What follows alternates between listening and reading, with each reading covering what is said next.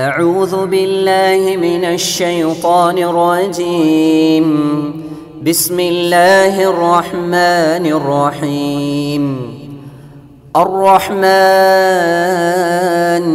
علم القرآن خلق الإنسان علمه البيان. أنبكرية سهودر سهودري மதிப்பிற்குரிய ஜமாத்தார்களே இப்பொதுக்கூட்ட நிகழ்ச்சியில சத்திய மார்க்கமும் அசத்தியவாதிகளும் என்கிற தலைப்பு வழங்கப்பட்டிருக்கிறது. முஸ்லிம்களை பொறுத்தவரை அவர்கள் சத்தியத்தை அறிந்து கொள்ள வேண்டும் என்கிற ஆர்வம் ஒவ்வொரு முஸ்லிம்களிடத்திலேயும் இருக்கின்றது. எது சத்தியம் என்பதை அறிந்து அதன் வழி நம்முடைய வாழ்வை அமைத்துக் கொள்ள வேண்டும் என்கிற எண்ணம் முஸ்லிம்களுக்கு உண்டு. ஆனால் ஒன்றை சத்தியம் என்பதை தீர்மானிப்பதற்குரிய அளவுகோலாக எதை கருதுவது? எதன் அடிப்படையில் இது சத்திய மார்க்கம் என்பதை முடிவு செய்வது என்பதில் பல்வேறுபட்ட ஒரு தெளிவற்ற குழப்பமான நிலையில மக்கள் இருக்கிறார்கள். ஆனால் இஸ்லாமிய மார்க்கத்தை பொறுத்தவரை அல்லாஹ் ரப்புல் ஆலமீன் அப்படிப்பட்ட குழப்பத்தை நமக்கு ஏற்படுத்தவில்லை. அல்லாஹ் ரப்புல் ஆலமீன் திருக்குறானில நபியல் நாயகம் ஸல்லல்லாஹு அலைஹு செல்லம் அவர்களை பற்றி சொல்கின்ற பொழுது ஹுவல்லதி அர்சல ரசூலஹு பில் ஹுதா வ தீனில் ஹக் லியுதஹிரஹு அலத்தீனி குல்லிஹி. அவன்தான் தன்னுடைய தூதரை நேர்வழியுடனும் சத்திய மார்க்கத்துடனும் அனுப்பினான். அலத்தீனி குள்ளிகி உலகில் உள்ள எல்லா மார்க்கங்களையும் மிகைப்பதற்காக உலகில் உள்ள எல்லா மதங்களையும் மிகைப்பதற்காக வேண்டி தன்னுடைய தூதரை நேர்வழியை கொடுத்து அனுப்பினான். சத்திய மார்க்கத்தை கொடுத்து அனுப்பினான். உளவு கனிகள் முஷிரிக்கோன் இணை வைப்பாளர்கள் வெறுத்தாலும் சரி. அப் நபியல் நாயம் சல்லா அலிஸ்லாம் அவர்கள் நமக்கு தூதராக அனுப்பப்படுகின்ற பொழுது வெறுமனே கையை வீசிவிட்டு நபியல் நாயகம் நமக்கு வந்து விடவில்லை எந்த விதமான அறிவுரைகளையும் சொல்லாமல் நம்மை தத்தளிக்க வைக்கக்கூடிய நிலையில் விட்டுவிட்டு நபியல் நாயகம் நம்மை செல்லவில்லை. அல்லாஹ்வின் தூதர் அவர்கள் நமக்கு தெளிவான நேர்வழி எது என்பதையும் சத்திய பாதை எது என்பதையும் அல்லாஹ்வின் புறத்திலிருந்து கற்றுத்தந்து நமக்கு எடுத்துரைத்து விட்டு தான் சென்றிருக்கிறார்கள். சத்தியத்துடன் தான் நபியல் நாயம் அனுப்பப்பட்டிருக்கிறார்கள் என்றால் இங்கே ஒரு முஸ்லிம் எது சத்தியம் என்பதை அறிந்து கொள்வதில் குழம்ப வேண்டிய தேவை உள்ளதால் நபியல் நாயம் நமக்கு எதை தந்துவிட்டு சென்றார்களோ எதை போதித்து விட்டு சென்றார்களோ எந்த வாழ்க்கையை வாழ்ந்துவிட்டு சென்றார்களோ அதுதான் சத்திய மார்க்கம். நபியல் நாயகத்தின் சொல்லுக்கு முரணான நபியல் நாயகத்தின் போதனைக்கு முரணான நபியல் நாயகத்தின் வாழ்வுக்கு முரணான எந்த ஒன்றும் சத்திய மார்க்கமாக ஆகாது. அவை அசத்தியம். இவ்வளவு தெளிவாக திருக்குறானில் சொல்லப்பட்டிருக்கிற ஒற்றை வசனத்தின் மூலமாக எது சத்திய மார்க்கம் என்பதை அறிந்து அதன் வழி பயணிப்பதற்குண்டான வாய்ப்பு முஸ்லிம்களுக்கு வழங்கப்பட்டிருந்த போதிலும் கூட குழப்பிக் கொள்கிறார்கள். நபியல் நாயகத்தின் வழிமுறையை புறந்தள்ளிவிட்டு சத்தியத்தை வேறு எங்கெல்லாமோ தேடிக்கொண்டிருக்கிறார்கள் பெரும்பான்மையான மக்கள் எதில் இருக்கிறார்களோ அதுதான் சத்தியம் என்று சிலர் நினைக்கிறார்கள். எண்ணிக்கையை வைத்து சத்தியத்தை முடிவு செய்கிறார்கள். குறைந்த அளவிலான சில மக்கள் ஒன்றை சரி என்று கருதி அதை பின்பற்றினால் அது சத்தியமாக இருக்காது. அதிகமான மக்கள் மெஜாரிட்டி மக்கள் பெரும்பான்மை மக்கள் எதில் இருப்பாங்களோ அதுதான் சத்தியமாக இருக்கும் என்று சத்தியத்தை பெரும்பான்மையில போய் தேடுறாங்க. அதைத்தான் அல்லாஹ் குரான்ல சொன்னான். நபியல் நாயகத்திற்கு அல்லாஹ் சொன்னான் ஒயின் துத்தில் அக்சரமன் ஃபில் பூமியில் பெரும்பான்மையை நீங்கள் பின்பற்றுவீர்களே ஆனால் சபீல் இல்லான் அவர்கள் அல்லாஹின் சத்திய பாதையை விட்டு உங்களை வழிகெடுத்து விடுவார்கள். சத்தியத்தை அங்க போய் தேடக்கூடாது. பெரும்பான்மை மக்கள் எதை சொல்றாங்க? அதுதான் சரியா இருக்கும்னா பெரும்பான்மையான மக்கள் சினிமாவை சரி என்று சொல்வார்கள். பெரும்பான்மையான மக்கள் தீய பழக்க வழக்கங்களை மது அருந்துவதை வட்டி அடிப்படையிலான கொடுக்கல் வாங்கலை சரி என்று நியாயம் என்று சொல்வார்கள். அப்ப பெரும்பான்மை மக்கள் சரின்னு சொன்னதுனால சினிமா பார்க்கறது கூடும் ஆயிருமா அதை நாம சரியான முடியுமா? அதற்கு சத்தியம் என்கிற முலாமை பூச முடியுமா? அதுபோல இன்னும் சிலர் சத்தியத்தை எங்கே தேடுவார்கள்? புதுசா சொல்லப்பட்ட அது சத்தியமா இருக்காது. காலம் காலமாக பரம்பரை பரம்பரையாக நம்முடைய முன்னோர்கள் எதை பின்பற்றி வருகிறார்களோ எதை நடைமுறைப்படுத்தி வருகிறார்களோ அதுதான் சத்தியமா இருக்கும். முன்னோர்கள்ட்ட போய் சத்தியத்தை தேடுறது. காலங்காலமாக செஞ்சிருக்கிறாங்க. அவங்களுக்கு தெரியாதா? பரம்பரை பரம்பரையாக எத்தனை நூற்றாண்டுகளாக இந்த காரியம் நம்பப்படுகிறது? எத்தனை நூற்றாண்டுகளாக இந்த காரியம் செய்யப்படுகிறது? அப்படின்னா கண்டிப்பா இது சத்தியமா தான் இருக்கும். நம்ம முன்னோர்கள்லாம் இந்த தப்பா போயிட்டாங்களான்னு நினைக்கிறாங்க. அப்ப முன்னோர்களிடத்துல சத்தியத்தை தேடலாமா? அதுவும் தவறு. திருக்குறானில் அல்லாஹு ரப்புல் மிக தெளிவாக குறிப்பிடுகிறான். நபியல் நாயும் சல்லா அலிஸ்லம் அவர்களுக்கென்றே அல்லாஹ் ரப்புல் ஆலமீன் சொல்கிறான். ஒய்தா தீரலகும் இத்தபிஹூமா அன்சலல்லான் மக்காவில் வாழ்ந்த இணைவைப்பாளர்களை பற்றி அல்லாஹ் சொல்கிறான் இவரிடத்தில் அல்லாஹ் உங்களுக்கு அருளியதை பின்பற்றுங்கள் என்று சொல்லப்பட்டால் காலு அவர்கள் சொல்கிறார்கள் இல்லை இல்லை பல் நத்தபிஹுமா அல்பைனா அலைஹி ஆபா ஆனால் எங்கள் முன்னோர்களை எதில் கண்டோமோ அதைத்தான் நாங்கள் பின்பற்றுவோம். அல்லாஹ் சொன்னதை பின்பற்றுப்பா அல்லாஹ்வுடைய ரசூல் தூதர் நான் சொல்கிறேன் இதுதான் அல்லாஹ் உனக்கு சொல்கிற உத்தரவு. இதை ஏற்று நடை இதை பின்பற்றி என்று தூதர் சொல்கின்ற பொழுது நீங்க இப்போ தானே சொல்றீங்க? நீங்க புதுசா சொல்றீங்க. நாங்க புதுசா ஏத்துக்க மாட்டோம். காலங்காலமா எங்க முன்னோர்கள் எதை செஞ்சாங்களோ அதைத்தான் நாங்கள் செய்வோம். எங்க முன்னோர்கள் எதை நடைமுறைப்படுத்தி சென்றார்களோ எங்க முன்னோர்களை எதில் பார்த்தோமோ அதைத்தான் நாங்கள் பின்பற்றுவோம். நீங்க சொன்னதை எல்லாம் நாங்க பின்பற்ற மாட்டோம் என்று சொன்னார்களாம். இன்னொரு வசனத்தில் அல்லாஹ் சொல்கிறான் ஒய்தா தீரலகும் தாளவ் இலாமா அனுசலல்லான் ஒய்லர் ரசூல். அல்லாஹ் எதை அருளினானோ அதை நோக்கி நீங்கள் வாருங்கள். தூதர் சொல்வதை நோக்கி வாருங்கள் என்று இவர்களுக்கு அழைப்பு விடுக்கப்பட்டால் காலு ஹஸ்புனா மா வஜதுனா அழகி ஆபா ஆனால் இல்லை இல்லை இதுக்கு நாங்கள் வரமாட்டோம்.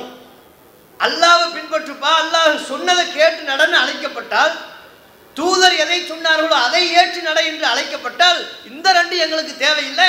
எங்களுக்கு முன்னோர்கள் எதை சொன்னார்களோ அது போதும். ஹஸ்புனா மா வஜதுனா அழகி ஆபா ஆனால் எங்கள் முன்னோர்களை எதில் கண்டோமோ அதுவே எங்களுக்கு போதுமானது. அதைத்தான் நாங்கள் பின்பற்றுவோம் என்று சொல்லுகிறார்கள். அல்லாஹ் அவர்களுக்கு மறுப்பளிக்கிறான். அவ்வளவுக்கான ஆபாவும் லா யஅலமூன ஷைஅவ் வலா அவர்களுடைய முன்னோர்கள் எதையும் அறியாமல் நேர்வழி பெறாதவர்களாக இருந்தாலும் அவர்களைத்தான் பின்பற்றுவார்களா? உன் முன்னோருக்கு என்னப்பா தெரியும்? எது சத்திய மார்க்கம் என்பதை சொல்வதற்குத்தான் நான் தூதரை அனுப்பியிருக்கிறேன்.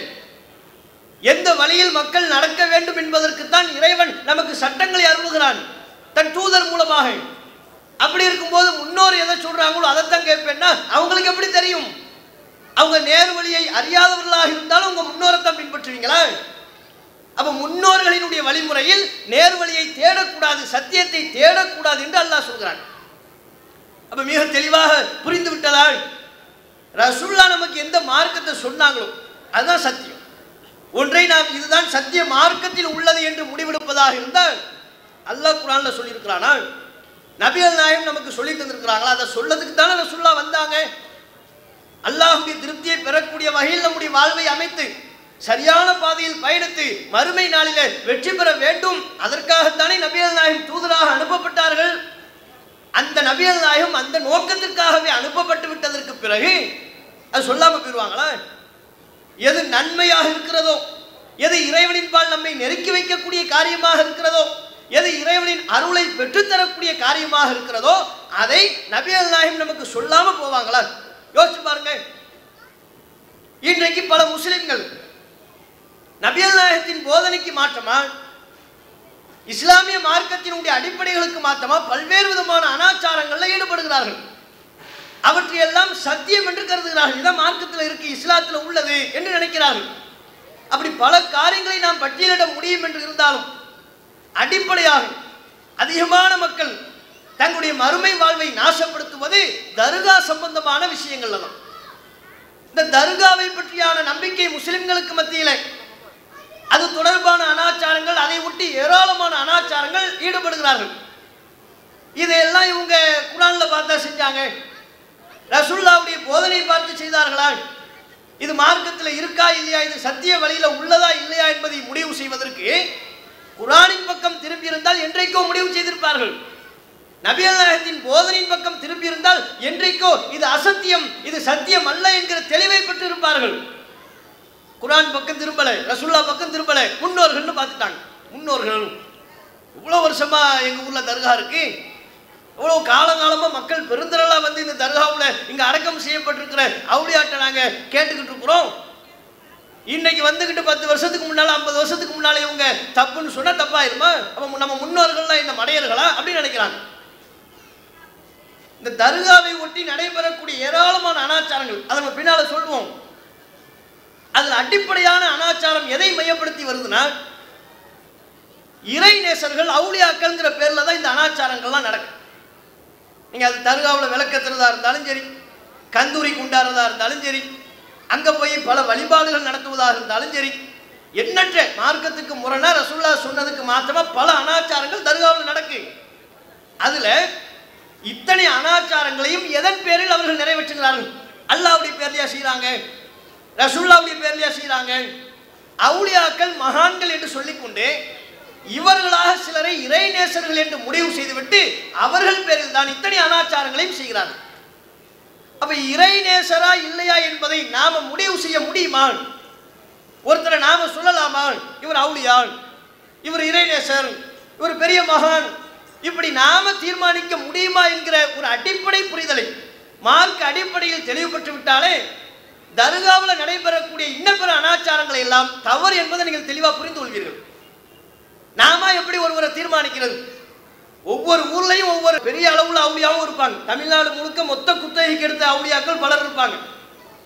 முஹித்தின் அப்துல் காதர் ஜெயிலானிலிருந்து ஷாவுல் அமீத் பாதுஷாவிலிருந்து இப்படி பல்வேறு விதமான நபர்களை இவங்கெல்லாம் டோட்டல் அவுளியா. உலகத்துக்கே இவங்க அவுளியா என்று இவர்கள் டிக்ளேர் பண்ணி விட்டார்கள். நாம என்ன சொல்றோம்? அவங்களாம் நல்ல மனிதர்கள். மார்க்கத்துக்காக வேண்டி பாடுபட்டவர்கள். அப்துல் காதர் ஜெயிலானி அவர்களாக இருந்தாலும் நீங்கள் போற்றக்கூடிய இன்ன பிற நபர்களாக மனிதர்களாக இருந்தாலும் அவர்களில் சிலர் இந்த மார்க்கத்திற்காக வேண்டி பாடுபட்டவர்கள். அவங்கள போய் அவுளியான்னு சொல்றீங்க. நீங்களா தீர்மானிக்கிறீங்க. தீர்மானித்து விட்டு அவர்களுக்கு சமாதி கட்டி விட்டு தர்கா கட்டி விட்டு அதுல பல அனாச்சாரங்களை செய்றீங்க. அது தனி அது ரெண்டாவது. இப்படி மொத்த தமிழ்நாட்டுக்கு சில பேர் அவுளியான்னு சொன்ன மாதிரி ஒவ்வொரு ஊர்ல சில அவுளியாக்களை ஏற்படுத்தி வச்சிருக்கிறாங்க. திருநெல்வேலிக்கு அங்க லோக்கல்ல சில அவுளியாக்கள். சென்னையில அங்க லோக்கல்ல சில அவுளியாக்கள். மதுரைன்னு எடுத்துக்கிட்டா அதுல சில லோக்கல் அவுளியாக்கள். மதுரையிலே அப்படியே இல்லை பெரிய எல்லையில பெரிய மாவட்டம்ல அப்படியே கொஞ்சம் கொஞ்சமா சுருங்கி வந்தீங்கன்னு வைங்க. கோரிப்பாளையத்துக்கு அதுக்கு ஒரு ஸ்பெஷல் அவுளியாக்கள். கோரிப்பாளையத்துக்குன்னு பார்த்தீங்கன்னு வைங்க. அது ரொம்ப ஃபேமஸான அவுளியா. இவங்க அப்படி அப்படி அறிவித்து வைத்திருக்கிறார்கள். அந்த அவுளியாக்கள் பேர்ல மகான்கள் பேர்ல பாட்டு என்ன? அவங்களுக்காண்டி விசேஷமான சிறப்பு வழிபாடுகள் என்ன?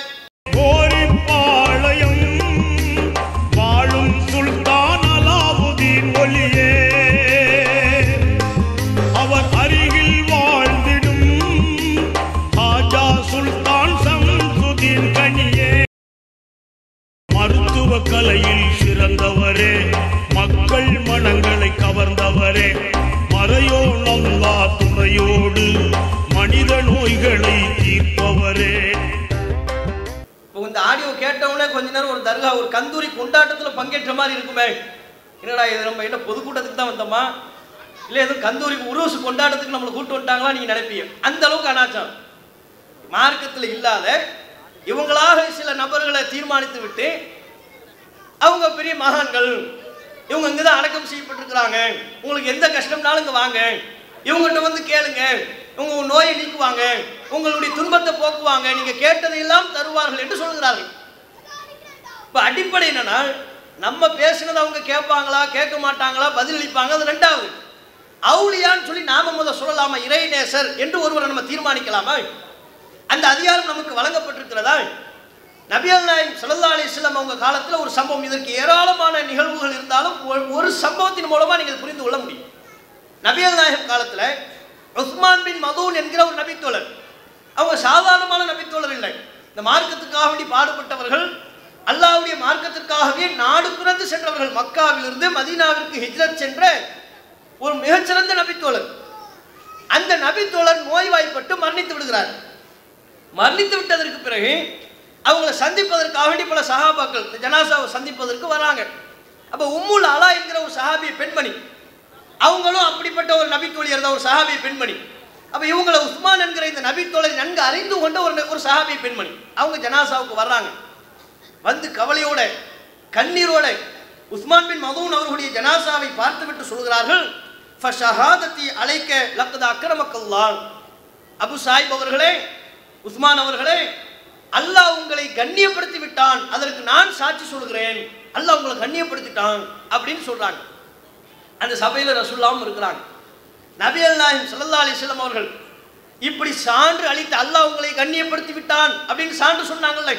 அந்த உம்முலாலா என்கிற சஹாபி பெண்மணி இடத்துல ரசூல்லா கேட்குறாங்க உமாயுதிரிக்கு உனக்கு எப்படி தெரியும்?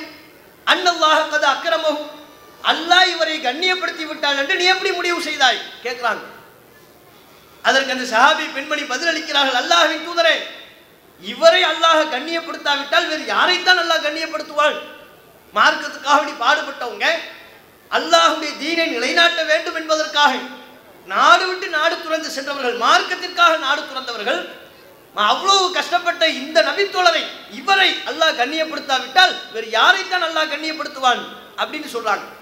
சொல்லும்போது நபி அல் நாயிம் சல்லா அலிஸ்லாம் அவர்கள் பதிலளிக்கிறார்கள் இல்லை. இவருக்கு இப்ப மரணம் வந்து விட்டது மௌத்தா போயிட்டாரு. வல்லாஹி இன்னில அர்ஜூல் அகல் ஹைர் இவருக்கு அல் நான் நலவைத்தான் நாடுகிறேன். அல்லாஹ் இவரை நல்ல விதமா நடத்தணும் என்று நான் ஆதரவு வைக்கிறேன். நான் விரும்புகிறேன். ஆனால் வல்லாஹி மா அதிரி வா அன ரசூலுல்லா மா யுஃஅலு நான் அல்லாஹ்வின் தூதராக இருக்கிறேன். என்னுடைய நிலை என்னவென்றே என்னால் சொல்ல இயலாது. நீங்க எப்படி இவருக்கு சொல்வீங்கன்னு கேட்கிறாங்க இவரை அல்லாஹ் கண்ணியப்படுத்தி விட்டான்னு சொல்றீங்களா? எப்படி சொல்வீங்க? உங்களுக்கு அந்த அதிகாரம் யார் கொடுத்தாள்? நான் அல்லாஹுவின் தூதர். என்னை அல்லாஹ் எவ்வாறு நடத்துவான்? என்னுடைய நிலை என்ன என்பதை நானா சொல்ல முடியுமா? எனக்கே தெரியாது. மாதிரி மாதிரி அழுவி என்னை எனக்கு என்ன நிலை என்பது எனக்கு தெரியாது. அப்ப இப்படி சொல்லக்கூடாதுங்கிறாங்க. ஒரு சஹாபிக்கு மார்க்கத்திற்காக அப்படி பாடுபட்ட ஒரு சஹாபிக்கு சொல்லக்கூடாது என்றால் அல்லாஹ் உங்களை கண்ணியப்படுத்தி விட்டான் என்று சொல்லக்கூடாது என்றால் நாம ஒருவரை டிக்ளேர் பண்ணலாமா முடிவெடுக்கலாமா இறைநேசன் நீங்க சொல்றீங்கன்னா என்ன அர்த்தம்? இவர் அவுளியா ஒரு பெரிய மகான்னு சொல்றீங்கன்னா என்ன அர்த்தம்? அல்லாஹவால் விரும்பப்படுகிற நபர் அல்லாஹவால் மறுமையில் கண்ணியப்படுத்தப்படுகின்ற நபர்னு சொல்றீங்கன்னு அர்த்தம். சொர்க்கவாசின்னு சொல்றீங்கன்னு அர்த்தம். அது எப்படி நம்ம சொல்ல முடியும்? அல்லாஹ் தான் சொர்க்கவாசி யார் என்பதை தீர்மானிப்பாங்க. நபியல் நாயும் சல்லா அலிஸ்லாம் அவர்கள் மூலமாக அல்லாஹ் எந்தெந்த நபர்களை எந்தெந்த மனிதர்களை சொர்க்கவாசின்னு அல்லாஹ் நமக்கு டிக்ளேர் பண்ணி தந்திருக்கிறானோ அவங்கள நம்ம சொல்லலாம். அபுபக்கர் அவர்கள் சொர்க்கவாசின்னாங்க உமர் அவர்கள் சொர்க்கவாதி என்றார்கள். உஸ்மான் அவர்கள் உஸ்மான் என்றால் உஸ்மான் பின் அப்பான் அந்த நபித்துவர் வேறு. அவரை நபியல் நாயகம் சொர்க்கவாசி என்றார்கள். இப்படி குறிப்பிட்ட சில நபித்தோழர்களை சொல்லி இவர்கள்லாம் சொர்க்கவாதிகள் என்று நபியல் நாயகம் அவர்கள் அல்லாஹ்வின் புறத்திலிருந்து அறிவிக்கப்பட்ட வகை செய்தியின் அடிப்படையில் சொன்னார்கள். அல்லாஹ் சொன்னவங்களை தான் நம்ம சொல்ல முடியுமே தவிர நாம எப்படி ஒருவரை இவர் அல்லாவுடைய அவுளியா இவர் மகானே இவர் அல்லாஹ் நேசிக்கிறான் இவர் சொர்க்கவாதின்னு எப்படி சொல்ல இயலும்? ஒரு நபித்தோழருக்கே சொல்லக்கூடாதுன்னா நீங்க இங்கிருந்து கொண்டு சில நபர்களை மனிதர்களை இவர் அவுளியா இவர் மகான் என்று சொல்லுகிறீர்களே அந்த அதிகாரத்தை நமக்கு யார் கொடுத்தாள்? நம்ம முதல்ல கண்டுபிடிக்க முடியுமா? அல்லாஹ் ஒருவரை நேசிக்கிறாங்கிறது நமக்கு எப்படிங்க தெரியும்? நாம எல்லாரும் அல்லாவை நேசிக்கணும். அல்லாவை நேசிக்கிறத கூட நம்ம சொல்ல இயலாது. ஏன்? ஒரு ஒரு வாயினால சொல்வார் நான் அல்லாவை நேசிக்கிறேன்னு சொல்வாரு. உண்மையில் அவர் அல்லாவை நேசிக்கிறாரா இல்லையாங்கிறது அல்லாவுக்கு தான் தெரியும். முனாஃபிக்கின்கள் இருந்தார்கள் அல்லவா ரசூல்லாவுடைய காலத்தில்? நயவஞ்சர்கள் இருந்தார்கள் அல்லவா? அல்லாவை நம்புறோம்னு சொன்னாங்க. தூதரை நம்புறோம்னு சொன்னாங்க. ஆனால் அது உண்மையா? நாவிலிருந்து வந்த வார்த்தை உள்ளத்திலிருந்து அந்த வார்த்தை வரலை. அப்ப யாரு நாவிலிருந்து பேசுகிறார்? யார் நடிப்பதற்காக வேண்டி பேசுகிறார்? யாரு மக்கள் மத்தியில் அந்தஸ்தை பெற வேண்டும் என்பதற்காக பேசுகிறார்? யார் உண்மையில் இறைவனுடைய திருப்திக்காக வேண்டி பேசுகிறார் என்பதை நமக்கு தெரியாது. அல்லாஹ் சொல்கிறான் அலா இன் அவுலியா அல்லாஹி லா ஹவுஃபுன் அலைஹிம் வலாஹும் யஹ்சனூன். அல்லாஹ்வுடைய நேசர்கள் இருக்கிறார்களே அவர்கள் எப்படிப்பட்டவர்கள் தெரியுமா? அவர்களுக்கு எந்த பயமும் இல்லை. அவர்கள் கவலைப்பட மாட்டார்கள். அவர்கள் யார்? அல்லதீன ஆமனு வ கானு எத்தக்கூன் அவர்கள் நம்பிக்கை கொண்டவர்கள் இறையச்சவாதிகள் ஈமான் இருக்கும் இறையச்சம் இருக்கும். இந்த இரண்டின் அடிப்படையில் தங்களுடைய வாழ்வை அமைத்துக் கொண்டவர்கள் தான் இறைநேசர்கள் ஈமானையும் நாம டிக்ளேர் பண்ண முடியாது. வெளிப்பார்வையில் சொல்லலாம். ஒருவர் தன்னுடைய கொள்கை எதுவென்று சொல்கிறாரோ அதை அடிப்படையாக கொண்டு இவர் ஒரு மூமினு. நம்ம பார்வையில். நம்ம பார்வையில் ஒருவரை நாம் மோமின் இறை நம்பிக்கையாளர் என்று சொல்வதால் அவர் அல்லாவிடத்திலேயும் இறை நம்பிக்கையாளராக இருப்பாருங்கிறதுக்கு உத்தரவாதம் இல்லை. இறையச்சம் என்பது முழுக்க முழுக்க உள்ளம் சம்பந்தப்பட்டது. ஒல்லாஹு அலிமும்பில் முத்தகின். இறையச்சவாதிகளை அல்லாஹ் தான் நன்கறிவான். நபிகள் நாயகம் நமக்கு தெளிவுபடுத்தி விட்டு போனார்களே. மறுமை நாளில் மூன்று நபர்கள் வருவார்கள். அல்லாஹ் ஒவ்வொருத்தரையாக கூப்பிட்டு கேட்பான். முதல் அல்லாஹுடைய பாதையில் உயிர் நீத்த ஷஹீத் அவரை அல்லாஹ் அழைப்பான். அல்லாஹ் அவர்கிட்ட கேட்பான் எனக்காக என்னப்பா பண்ணேன்? யார்கிட்ட? மார்க்கத்திற்காக நடைபெற்ற போரில் பங்கேற்று தன்னுடைய உயிரை அர்ப்பணித்த உயிர் தியாகி ஷஹீத் அல்லாஹ் அழைச்சி கேட்பான் எனக்குன்னு எதுவும் பண்ணியா? அவர் சொல்வார் என்ன அல்லாஹ் இப்படி கேட்டுட்டேன்? உனக்கு எதுவும் பண்ணலாம் என்னுடைய உயிரையே கொடுத்தனேன் உன் பேர்ல நடைபெற்ற போர்ல பங்கெடுத்து என்னுடைய உயிரையே நான் அர்ப்பணம் செய்தேன். என்ன பார்த்து இப்படி ஒரு கேள்வி கட்டிய? என் உயிரை உனக்காண்டி தான் கொடுத்தேன்னா அப்படின்னு சொல்லுவாராம் அப்ப அல்லாஹ் சொல்வானா நீ உயிரை கொடுத்தது நிஜம் ஆனா எனக்கா எனக்காண்டி கொடுக்கலை. மக்களெல்லாம் உன்னை வீரன் என்று சொல்ல வேண்டும் என்பதற்காக செய்தாய். உன்னுடைய அமல் உன்னை உலகத்திலேயே மக்கள் வீரன் என்று சொல்லிவிட்டார்கள். அதனால என்னிடத்தில் உனக்கு எந்த கூலியும் இல்லை. போ நரகத்துக்கு நரகத்துக்கு அனுப்பிடுவான். இன்னொருவர் அல்லாஹ் கூப்பிடுறாங்க அவர் யாரு? குரானை கற்றுக்கொண்டவர் மார்க்கத்தை கற்றுக்கொண்டவர் மக்களுக்கெல்லாம் பிரச்சாரம் பண்ணவர். அவரை அல்லாஹ் அழைத்து நீ என்னப்பா எனக்காண்டி பண்ண? என்ன அல்ல என்னப்பா பார்த்து என்ன பண்ணன்னு கேட்கிறேன் அந்த மார்க்கத்தை கத்துக்கிட்ட உனக்காண்டி ஊர் ஊரா அலைஞ்ச பிரச்சாரம் பண்ண உனக்காக வேண்டி குரானை நல்ல ஓத கற்றுக்கொண்டேன் உனக்காக வேண்டி அதை மக்களுக்கு நான் எடுத்து சொன்னேன். எல்லாமே உனக்காக வேண்டி தானே செஞ்சேன்? என்ன இப்படி ஒரு கேள்வியை கேட்குறியேன்னு அவன் கேட்க. அதுக்கு அல்லாஹ் பதில் சொல்வானா? நீ சொல்ல எல்~ எல்லாமே உண்மை. மார்க்கத்தை கத்துக்கிட்ட மக்களுக்கு எடுத்து சொன்னேன். குரானை கற்றுக்கொண்டாய் குரானை மக்களுக்கு எடுத்து சொன்னேன். இது எல்லாத்தையும் எனக்காக செய்யலை. உன்னை மக்கள் ஆலிம் என்று போற்ற வேண்டும் என்பதற்காக செய்தாய். உன்னை மக்கள் காரி நல்ல கிராத்து ஓதுறவர் நல்ல அற்புதமாக குரான் ராகத்தோடு ஓதுபவர் என்று புகழ வேண்டும் என்பதற்காக வேண்டி செய்தாய். உலகத்திலேயே உன்னுடைய நோக்கம் நிறைவேறிவிட்டது. என்னிடத்தில் உனக்கு எந்த கூலியும் இல்லை. போ நரகத்திற்கு. அவரையும் அல்லாஹ் நரகத்துக்கு அனுப்பிடுவான். தர்மம் பண்ண செல்வந்தர். அவரை கூப்பிட்டு அல்லாஹ் கேட்கிறான் நீ எனக்கு எதுவும் பண்ணியா? இறைவா என் செல்வத்தையெல்லாம் வாரி வாரி உன்னுடைய பாதையில் இறைத்தேனே. செஞ்சப்பா எனக்குன்னு செஞ்சியா? மக்கள் உன்னை வள்ளல் என்று புகழ வேண்டும் என்பதற்காக செய்தாய். உலகத்திலேயே உனது காரியங்களை பார்த்துவிட்டு உன்னை வள்ளல் என்று புகழ்ந்து விட்டார்கள். என்னத்தில் உனக்கு எந்த கூலியும் இல்லை. நீயும் நரகத்திற்கு போய் என்று மூவரையும் அல்லா நரகத்துக்கு அனுப்புறான். எப்படிப்பட்ட மக்கள்? ஒருவர் மார்க் அறிஞராக அறியப்பட்டவர். இன்னொருவர் மக்கள் பார்வையில் அல்லாஹுடைய பாதையில் நடைபெற்ற போரில் உயிர் நீத்தவர். இன்னொருவர் தம்முடைய செல்வத்தையெல்லாம் நற்காரியங்களிலே இறைமார்க்க பணிகளிலே வாரி வழங்கியவர். இது எல்லாமே மக்கள் பார்வை. ஆனா மக்கள் பார்வையில யாரை நல்லவர்னு நம்ம நினைக்கிறோமோ? அல்லாஹ்விடத்துல அவங்க நல்லவங்களா இருந்தாங்களா? நாம யார் ஒருவரை பற்றி என்ன மதிப்பீடு செய்தோமோ அதே மதிப்பீட்டை தான் அல்லாஹ் செய்தானா? இல்லையே. ஏன்? நாம உள்ளத்தை பார்க்கிறவங்க கிடையாது. உள்ளத்திற்குள் அவர்கள் என்ன எண்ணங்களை எண்ணுகிறார்கள் என்பதை நாம் அறிந்தவர்கள் அல்ல. அல்லாஹ் அறிந்தவன். அதனால ஒருவர் மகான் அவுளியான்னு சொல்றது இருக்கே பாரதூரமான குற்றம். நபியல் நாயகத்திற்கு அந்த அதிகாரம் கிடையாது. அல்லாஹ் ஒருவரை பற்றி தெரிவித்து அதை நபியல் நாயகம் எடுத்துச் சொல்வார்களே ஒழிய ரசுல்லாவா உள்ளத்துக்குள்ள புகுந்து அவருடைய எண்ணங்களை அறிந்து டிக்ளேர் பண்ண முடியுமா? முடியாதுன்ட்டாங்க. இப்படி இருக்கின்ற பொழுது இன்னைக்கு நாம இவங்க அவுளியா அவங்க அவுளியா இவங்க மகானு. மகான்னு தீர்மானித்து விட்டு முதல் இப்படி தீர்மானிப்பது தப்பு. இந்த அடிப்படையை முதல் புரிந்து கொள்ளணும். எந்த ஒரு மனிதரையும் இவர் இறை நேசர் என்று நாம் சொல்லக்கூடாது. அந்த ரைட்ஸ் எல்லாம் நமக்கு தரல. சிறு குழந்தையை பற்றி கூட சொல்வதற்கு நமக்கு ரைட்ஸ் இல்லையங்க. ஆயிஷா ரதியுல்லா அன்ஹா அவங்க ஒரு குழந்தை மௌத்தா போயிருச்சு. அப்புறம் சுல்லாவிடத்தில் சொன்னாங்க உஸ்பூருமின் அசாஃபீரில் ஜன்னால். சொர்க்கத்து சிட்டுக்குருவியில் ஒரு சிட்டுக்குருவி போகுதுன்னாங்க. ஒரு குழந்தையின் ஜனாசா போகின்ற பொழுது சொர்க்கத்து சிட்டுக்குருவின்னாங்க ஆயிஷாவை நபியல் நாயகம் கண்டித்தார்கள். என்ன ஆயிஷா? இன்னும் இன்னும் வேற எதுவும் சொல்ல வேண்டியிருக்குதா? இன்னும் சொல்லுங்க. உங்களுக்கு யார் இந்த அதிகாரத்தை தந்தது? அவர்கள் சுவனத்தினுடைய சிட்டுக்குருவி என்று உங்களுக்கு அல்ல அறிவித்தானா? நீங்கள் எப்படி இதை சொல்ல முடியும்? அதை தீர்மானிக்க வேண்டியது ஒருவர் சுவனத்திற்குரியவரா நரகத்திற்குரியவரா என்பதை. ஒருவர் அல்லாஹ்வினால் உண்மையில் நேசிக்கப்படுகிறாரா இல்லையா என்பதை நாம சொல்லக்கூடாது. அல்லாஹ் தீர்மானிக்கிற விஷயம். ஒரு குழந்தைக்கு சொல்லக்கூடாது அல்ல அறிவித்த நபர் ஒரு சஹாபிக்கு நம்ம சொல்ல முடியாது என்றால் இறைவன் அறிவித்த நபர்களை தவிர இன்றைக்கு வாழக்கூடிய பெரிய பெரிய மனிதர்கள் அதுவும் இவங்க சொல்லக்கூடிய மற்ற ஆட்களுடைய லிஸ்ட்லாம் தனி. பீடி மஸ்தான்லாம் அவுளியா? எவ்வளோ பெரிய அவுளியா பாருங்க. அவர் உண்டியல் என்னதான் போடணும்? பீடி கட்டு வாங்கி கொண்டு போடணும். இப்போ இருந்தால் அவரே சொல்லியிருப்பார் பீடிலாம் ரொம்ப லேட்டஸ்ட் சிகரெட்டு கொண்டு வாப்பான்ருவார் அந்த மாதிரி ஆட்களெல்லாம் அவுளியாக்கள் இறை நேசகர்கள் வச்சிருக்கிறாங்க. வேற யாரு? குரங்கு அவுளியா? யானை அவுளியா? வேற சில ஊர்ல பார்த்தா கா ஒரு ஒரு தர்காவில் கேரளா சைடில் பார்த்தா காக்காவா வந்து நிற்கிது அதுகளுக்கு தீனி போடுறாங்க. கேட்டால் எல்லா காக்காவும் அவளியாங்கிறாங்க ஏடா ஒரு காக்காவை அவளியா சொன்னால் அது அதுவாவது ஒரு விதத்தில் யோசிக்க என்ன பின்னணி என்ன காரணம்னு கேட்கலாம். பார்க்குற எல்லா காக்காவையும் அவளியானா நம்ம என்ன செய்யறது? காக்கா அவளியா குரங்கு அவளியா எல்லாமே அவளியாவாகி போச்சு அதை தாண்டி உயிரினங்களை அவுளியாவாக்குறதை தாண்டி மனிதர்களையும் இவர்கள் இப்படி யாரையுமே நம்ம சொல்லக்கூடாது. சொல்றது முதல் தப்பு. ரெண்டாவது என்ன செய்கிறாங்க சொல்லிட்டு அவங்ககிட்ட என்ன கேட்டாலும் நடக்கும். அவங்க தான் நம்மளை காப்பாற்றுவாங்க அவங்கள தாண்டி வேறு யாரையும் நம்ம நம்மளை காப்பாற்ற முடியாது. பல விஷயங்கள் அவங்க சொல்லக்கூடிய ஒரு நிலையை நம்ம பார்க்கணும்.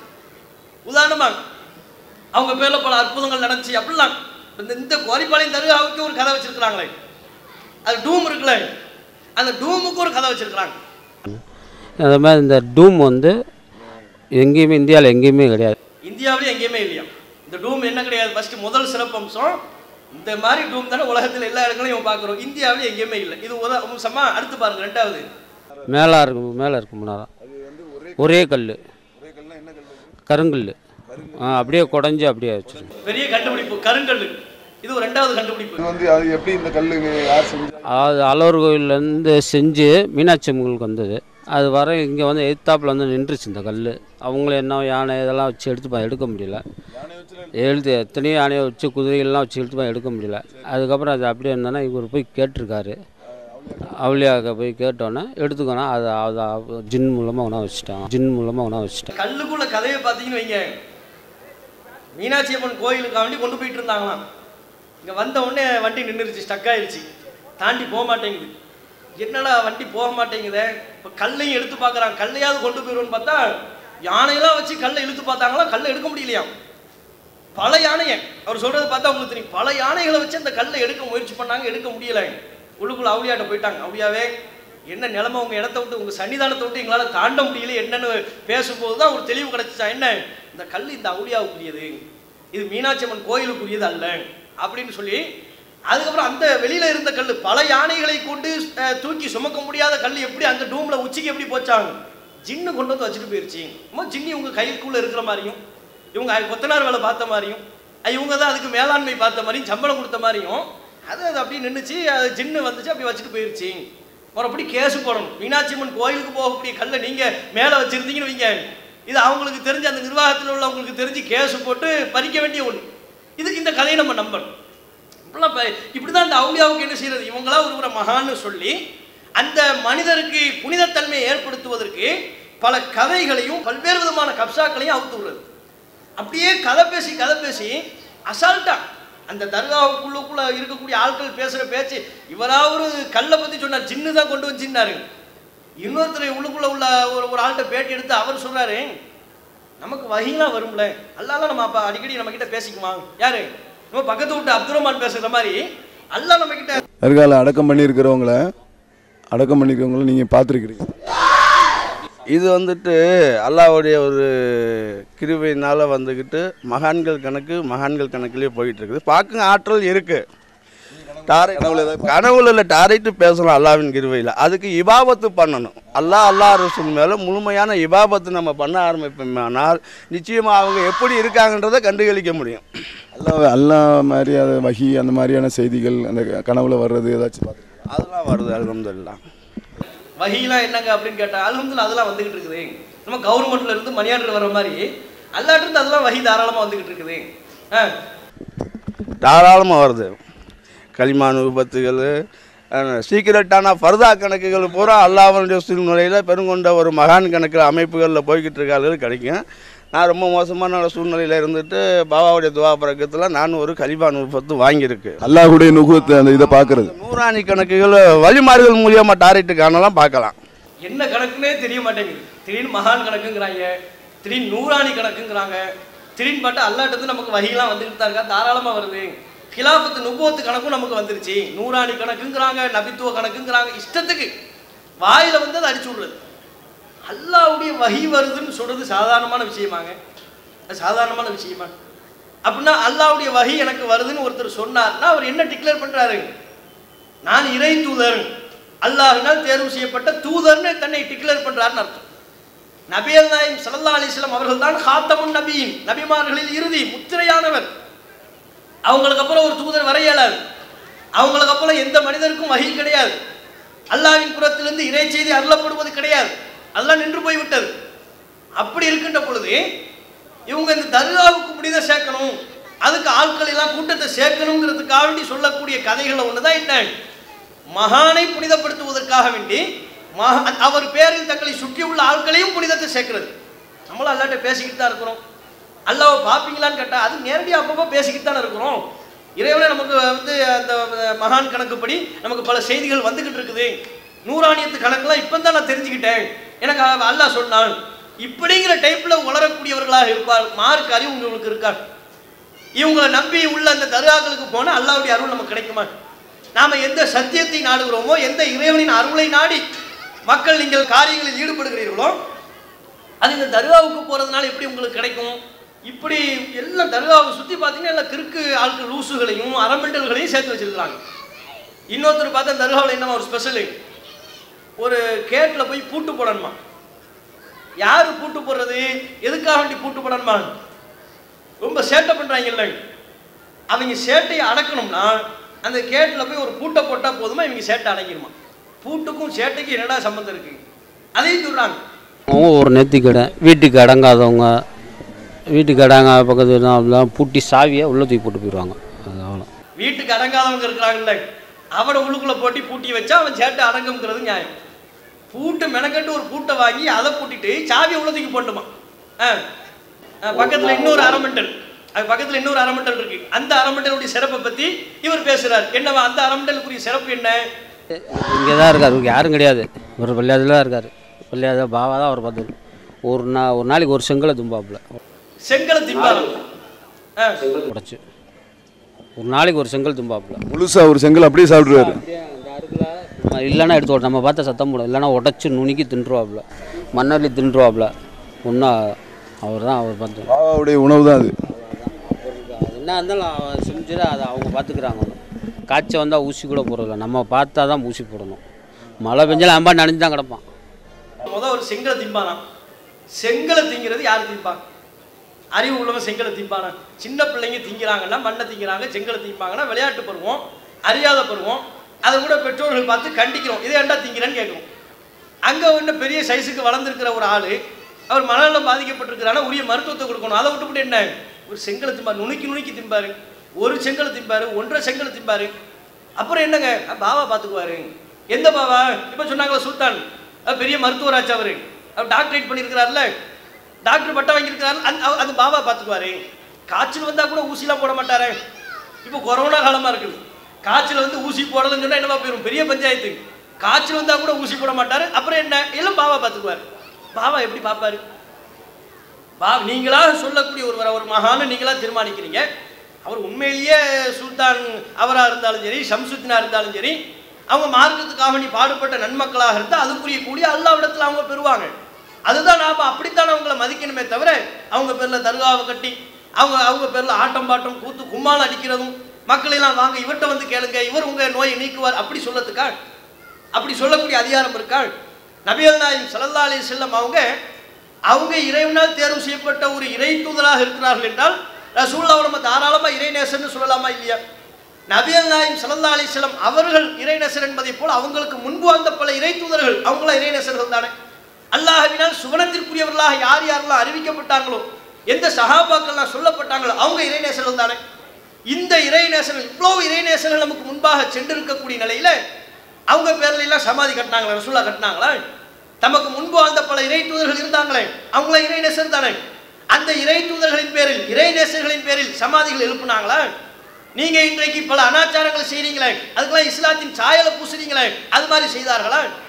ரசூல்லா மரணித்ததற்கு பிறகு சஹாபாக்கள் ரசூல்லாவுடைய கபருக்கு அது மாதிரி செஞ்சாங்களா? சஹாபாக்களுடைய கபர்களுக்கு ஏனைய நபித்தோழர்களோ தாபீன்களோ அவங்க அந்த மக்கள் அதை செய்தார்களா? இது மார்க்கத்தில் இல்லாதது. அப்படி அப்படியான ஒரு காரியத்தை நம்ம செய்யக்கூடாது என்றார்கள். சொல்ல போனால் மக்காவில் வாழ்ந்த இணைவிப்பாளர்கள் அதைத்தான் செஞ்சாங்க. அதனால தான் நபியல் நாயம் சல்லா அலைஹி அவர்கள் இணை வைப்பாளர்களை கண்டித்தார்கள் சபித்தார்கள். யூதர்களும் அதைத்தான் செய்தார்கள். நபியல் நாயம் அவர்களை சபித்தார்கள்.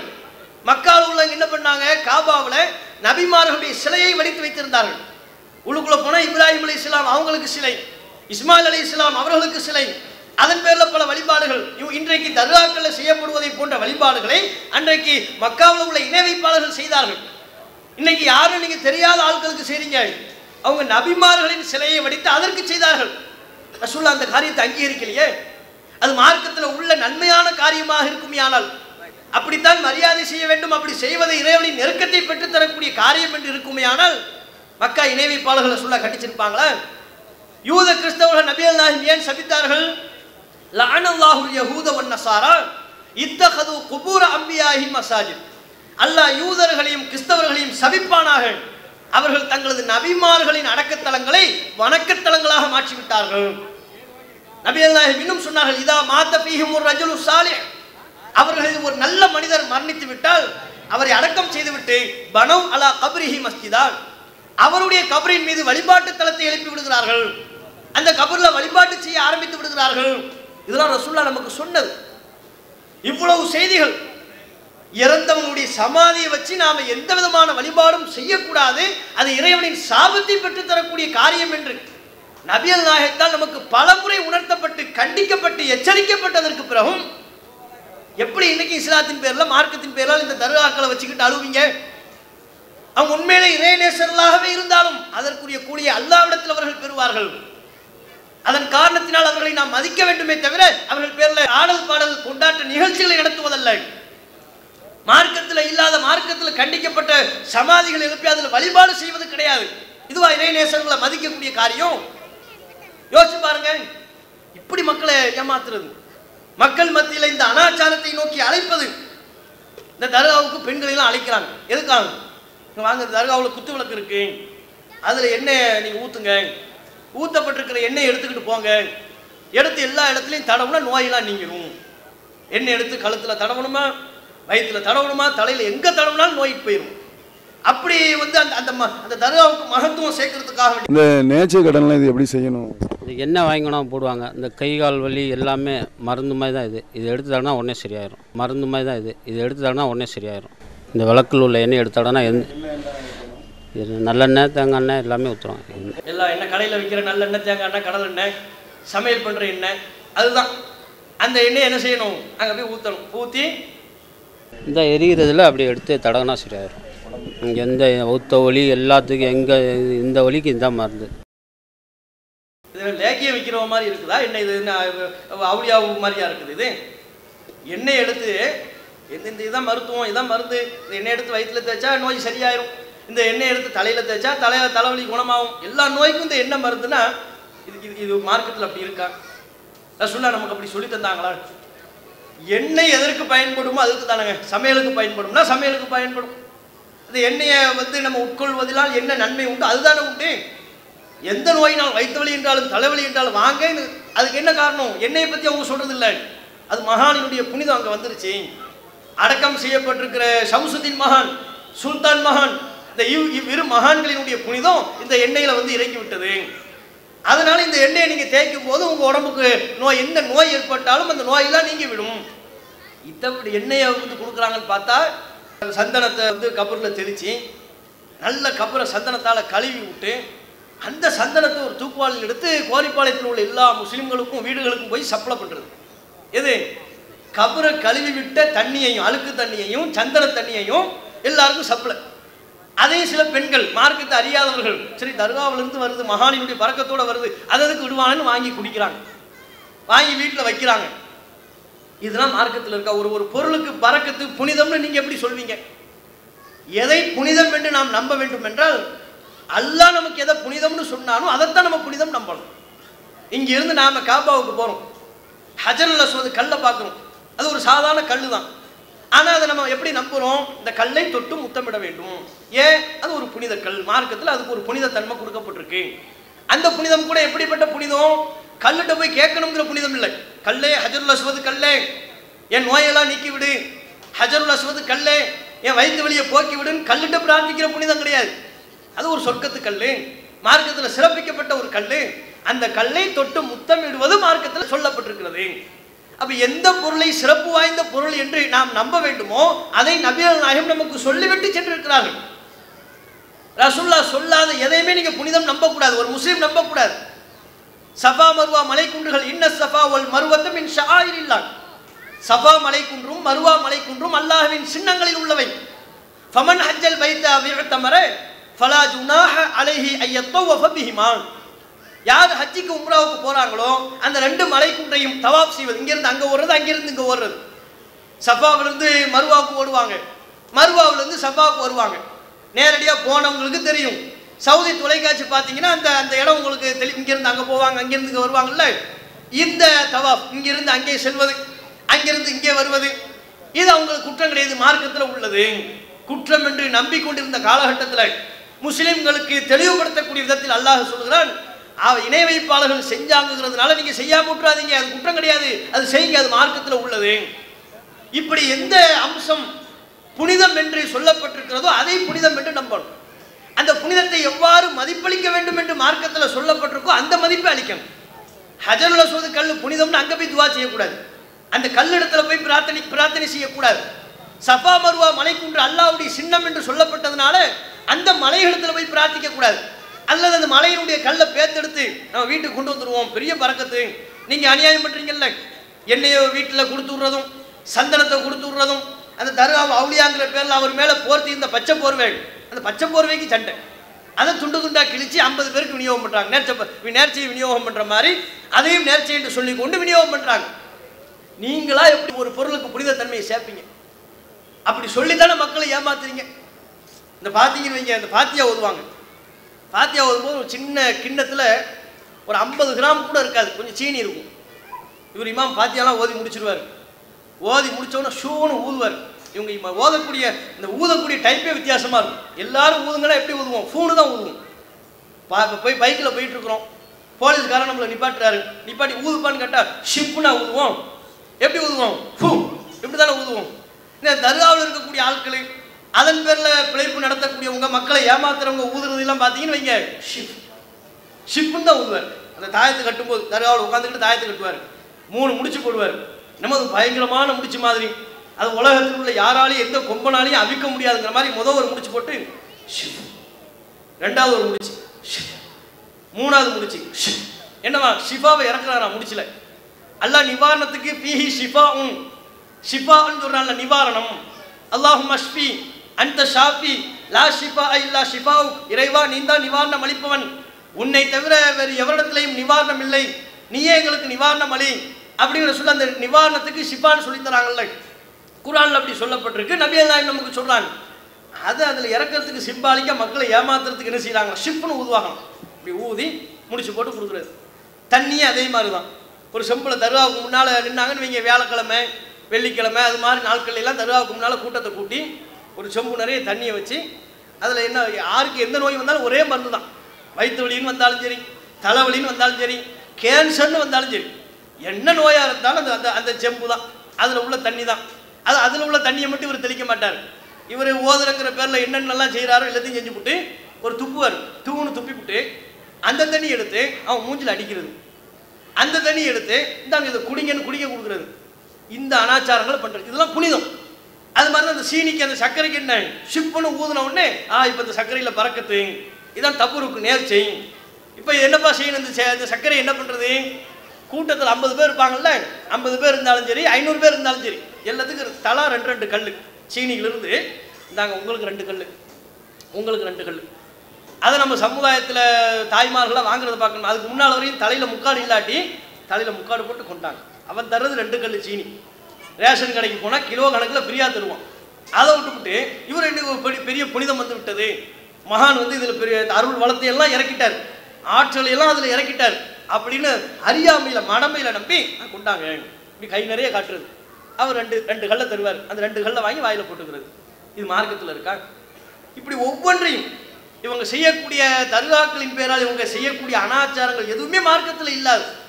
இவர்களாக தங்களுடைய சுய இச்சைக்கு ஏற்பவாறு ஏற்படுத்தி கொண்டவைகள் நோயை இந்த எண்ணெய் வந்து நோய் நீக்குங்கிறாங்க பறக்கத்தை அப்படி அருளப்பட்டதுக்கு அப்புறம் அல்ல அந்த அவுளியாவுடைய பறக்கத்தை அதில் இறங்கிருச்சுன்னு சொல்றாங்க. சொல்லி என்னவா அது உடம்புல எங்க தேய்ச்சாலும் நோய் நீங்கிரும். இதுக்கு எப்படி நோய் நீங்கக்கூடிய ஆற்றல் கிடைக்கும்? நோய் நீக்கிறவன் அல்லாஹ் இல்லையா? நபி எல்லாம் அப்படித்தானே சொல்ல சொன்னாங்க. ஒவ்வொரு இறை தூதர்களும் அதைத்தானே சொன்னாங்க. பல இறை தூதர்கள் சொன்ன வார்த்தைகள்லாம் என்ன? இறைவா இதா மறையில் பகுவ யஷ்மி நான் நோய்வாய்ப்பட்டு விட்டால் எனக்கு இறைவன் தான் நிவாரணம் அளிப்பான். முந்தைய இறை தூதர்களை சொல்லி அவங்க பேரில் தருகா கட்டி அதில் எண்ணெயை ஊற்றி அந்த எண்ணெய் எனக்கு நிவாரணம் அளிக்கும்னு எந்த இறை தூதரும் சொல்லலை. நீங்கள் எதை இன்றைக்கு சத்தியம் என்று சொல்கிறீர்களோ எதை இன்றைக்கு நீங்கள் இஸ்லாம் என்று சொல்கிறீர்களோ இந்த இஸ் நீங்கள் சொல்லக்கூடிய இஸ்லாத்தை நமக்கு எந்த இறை தூதரும் கற்றுத்தரவில்லை. நீங்கள் சொல்லக்கூடிய இஸ்லாத்தை நமக்கு நபியல் நாயகம் அவர்கள் போதிக்கவில்லை. அப்போ அது சத்தியம் இல்லைன்னு விளங்கலையா? உங்கள் மனசாட்சியை தொட்டு சொல்லுங்கள் ரசுல்லா நமக்கு இப்படிப்பட்ட வழிமுறையை காட்டித் தரவில்லை என்றால் எந்த இறை தூதரும் இப்படிப்பட்ட ஒரு வழிமுறையை நமக்கு கற்றுத்தரவில்லை என்றால் நீங்க எப்படி அதை சத்தியம் நினைப்பீங்க? அப்ப ரசுல்லா சொல்லாம போனதை நீங்க புதுசா கண்டுபிடிச்சிட்டீங்களா? ஆட்டம் பாட்டம். குதிரையை வச்சுக்கிட்டு ஆட்டம் வணக்கம்ங்கிற பேர்ல இவங்க செய்யறது என்ன? குதிரையை வச்சுக்கிட்டு ஆட்டம். தர்கா கந்தூரின்னு சொல்றாங்க. மகான் இவங்களே சொல்லிக்கொண்டு அந்த மகான் பேர்ல எதுக்கு குதிரை ஆட்டம்?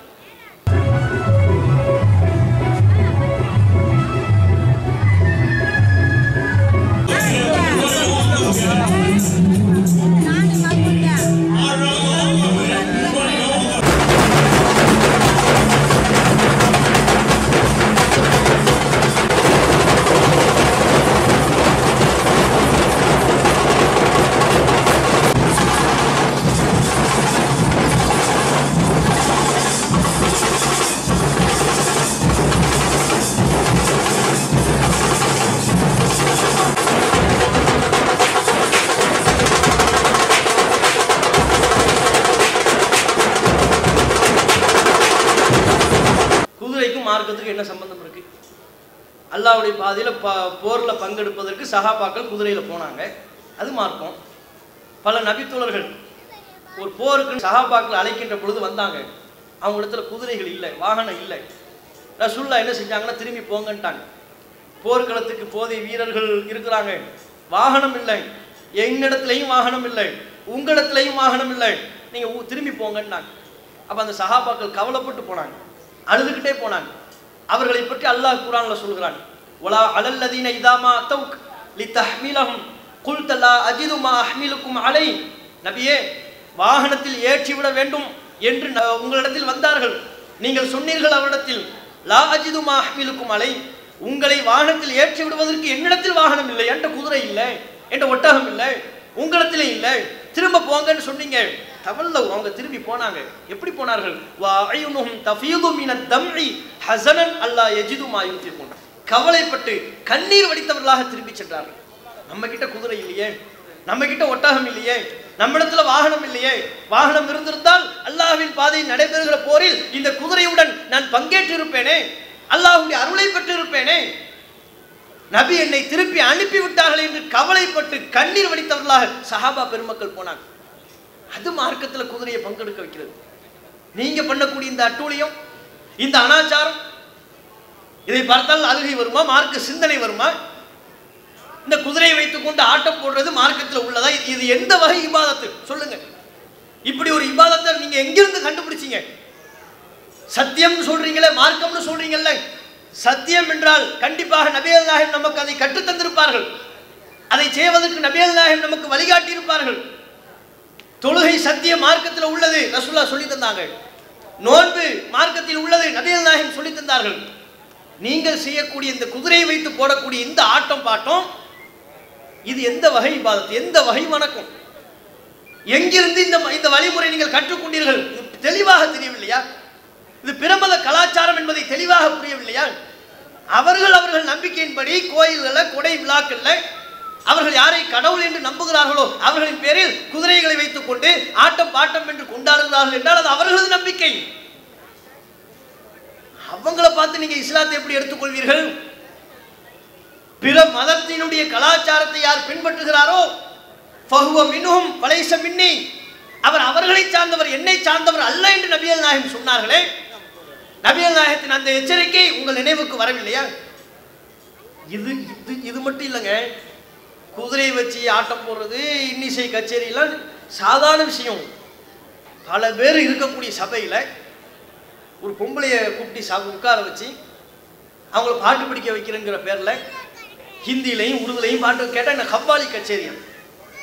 கவ்வாலி கச்சேரிங்கிற பேரில் கச்சேரிகளை நடத்தி சகட்டு மேடைக்கு அவங்க படிக்கிற பாட்டுக்குள்ள என்ன? இந்த ரெண்டு மகான்களினுடைய வரலாற்றை சொல்றது தான் இந்த ரெண்டு மகான்கள் எப்படிப்பட்டவர்கள் தெரியுமா? இவங்ககிட்ட நீங்க என்னனாலும் கேட்கலாம் உங்களுக்கு தருவாங்க இவங்க தான் உங்களை காப்பாற்றுவாங்க அல்லாவை பத்தி சொல்ல வேண்டிய இடத்துல அல்லாவினால் படைக்கப்பட்ட மனிதர்களை பத்தி. அது யாருக்கும் புரியாத பாஷையில். சொன்னா கூட்டத்துல இருந்து திடீர்னு ஒருத்தன் ஜதுப்பு கிளம்பி வர்றான் ஜதுப்புனா பெரிய உச்சநிலையை வந்துருச்சு அவருக்கு. கிளம்பி அப்படியே பணத்தை வாரி இறக்கிறார். யாருக்கு? இந்த கோயில் கொடை விழாக்கள்ல எல்லாம் அரைகுறை ஆடல் பாடல் நிகழ்ச்சிகள் நடத்துவாங்கல்ல? அதுல ஒரு பொம்பளை ஆட விட்டு அந்த பொம்பளை மேல பணத்தை அள்ளி வீசுவாங்கல்ல?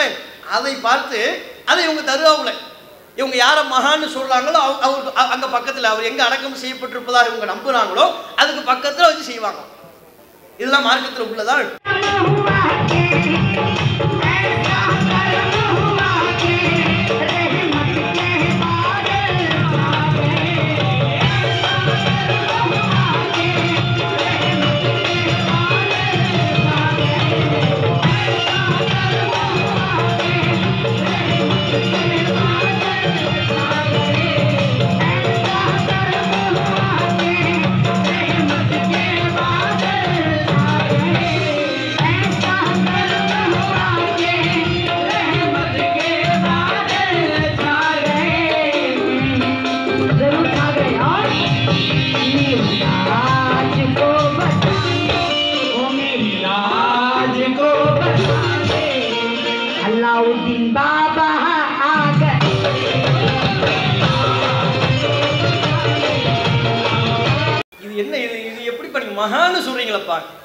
நீங்கள் நம்புறது ஒன்றா இருக்குது செய்கிறது இன்னொன்றா இருக்கு.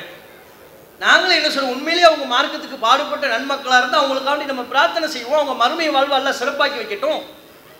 அவங்களுக்கு உரிய கூலி அல்லாஹிடத்தில் அவங்க பெறுவாங்க. அது யார்? சம்சுத்தினா இருந்தாலும் சரி சுல்தான் இருந்தாலும் சரி. நீங்கள் அவங்கள மகான்னு சொல்லிவிட்டு ஒரு சாதாரண மனிதனை விட கேடுகட்ட விதத்தில் அவங்கள நடத்துறீங்க.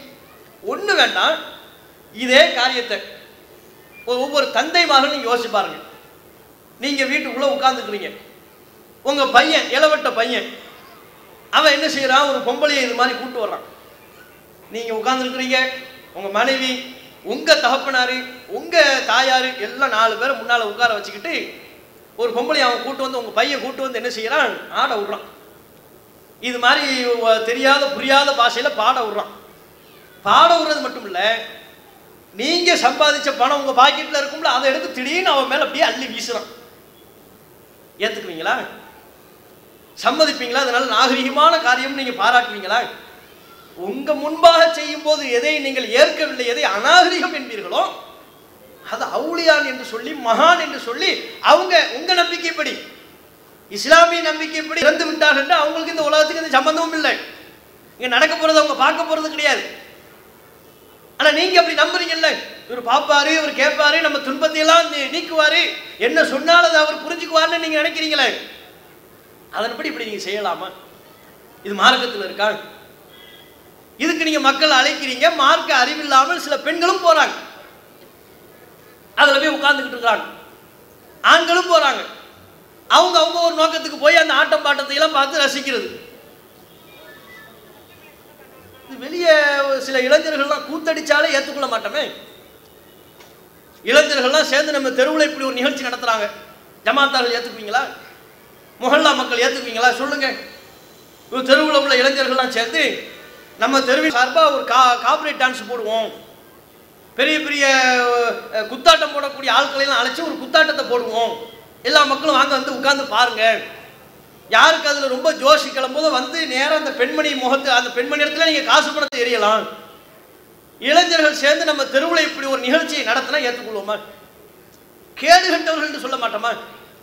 அதை நீங்கள் தர்காவில் இருந்து கொண்டு தர்காவின் நிர் நிர்வாகிகளாக நாங்கள் தான் ஹக்குதாரு. உங்களுக்கு பேர் பேர் வச்சுக்குவாங்க. நான் தான் இந்த தர்காவினுடைய முத்தவள்ளி. எந்த கொத்தமல்லியாக இருந்தா என்ன? நான் தான் ஹக்குதார். ஹக்குதார்னா என்னவா? தார்னா வீடு. ஹக்குனா உரிமையாளர். இந்த வீட்டுக்கு இந்த தர்காவுக்கு நான் தான் உரிமையாளர். இருந்துட்டு போ. அதுக்காண்டி இப்படி இது இப்படி மார்க்கத்தில் இல்லாததெல்லாம் செய்யறதுக்கு நீங்கள் ஹக்குதார்னு பெருமை பீத்துவீங்களா இப்போ வந்தார்ல அவரெல்லாம் ஹக்குதாரில் ஒரு ஆள் தான் போல இருக்கு. அதனால தான் அவருக்கு ரொம்ப ஜோஷ் கிளம்பிருச்சு. இப்படி அனா ரொம்ப அநாகரிகமானவற்றையெல்லாம் மக்களை முட்டாளாக்குறது மடையர்களாக்குறது. கர்நாடகாவில் பார்த்தீங்கன்னா ஒருத்தர் அவுளியாவாக்கி வச்சிருக்கிறாங்க. அவர் என்ன அவர் அவுளியா பேர் என்ன தெரியுமா? குச்சியடி அவுளியா அவருக்கு பேர். எல்லாரும் வரிசையாக வரணும். கையில் ஒரு பெரம்பு வச்சுருப்பார் பெரம்பு வச்சு தலையிலேயே நங்கு நங்குன்னு அடிப்பார் அந்த அடியை வாங்கிட்டு போகணும் அவருக்கு பேர் குச்சிடி அப்படியா சும்மா சொல்லல நம்ம நிஜமா இருக்குது